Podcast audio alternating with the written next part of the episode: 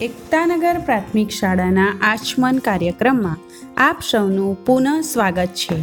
શાળાના આ નવા આયામ સમા સપ્ત સુગંધી પ્લેટફોર્મ થકી આવો આજે એક નવા વિચારનું આચમન કરીએ. નમસ્કાર. આજનો આપણો વિષય છે સત્ય. એક બાળક દીવો લઈને જતો હતો. કંઈક શીખવવાના સંકલ્પ સાથે એક જૈન સાધુએ એને રોકીને પૂછ્યું કે બેટા, તને ખબર છે કે આ દીવામાં જ્યોતિ ક્યાંથી આવે છે?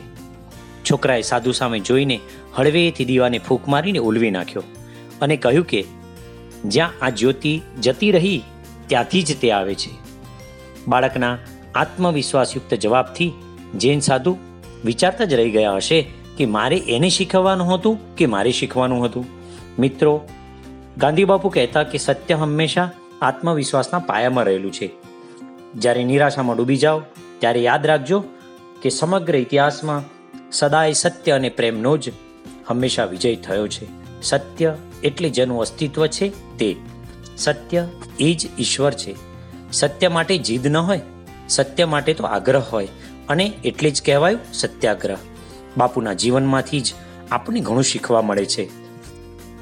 ગાંધીજીએ પોતાના માટે જે સારું છે તે બીજાને માટે પણ સારું છે. એમ માની સત્યને પાયામાં રાખી કરેલા જે પ્રયોગો છે, જે ખાનગી નથી રહ્યા, પણ આત્મકથા સ્વરૂપે આપણા સુધી આવ્યા છે.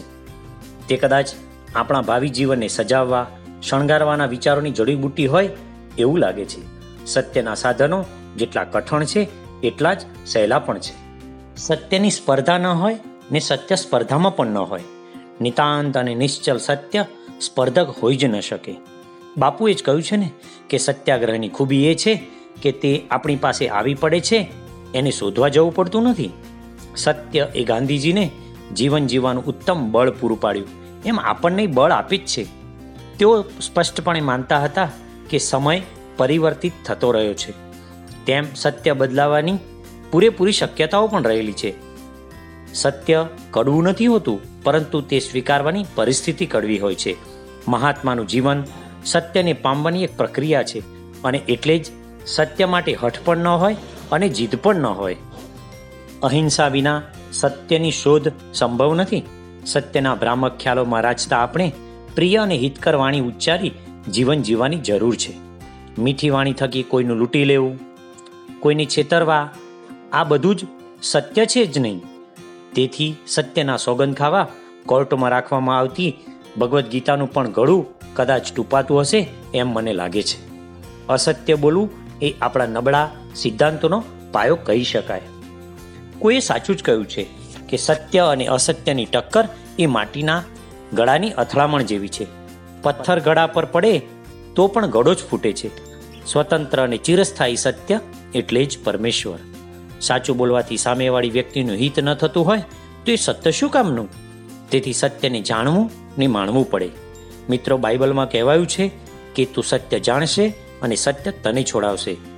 સત્યની શરૂઆત એ જીવનનો અંત છે.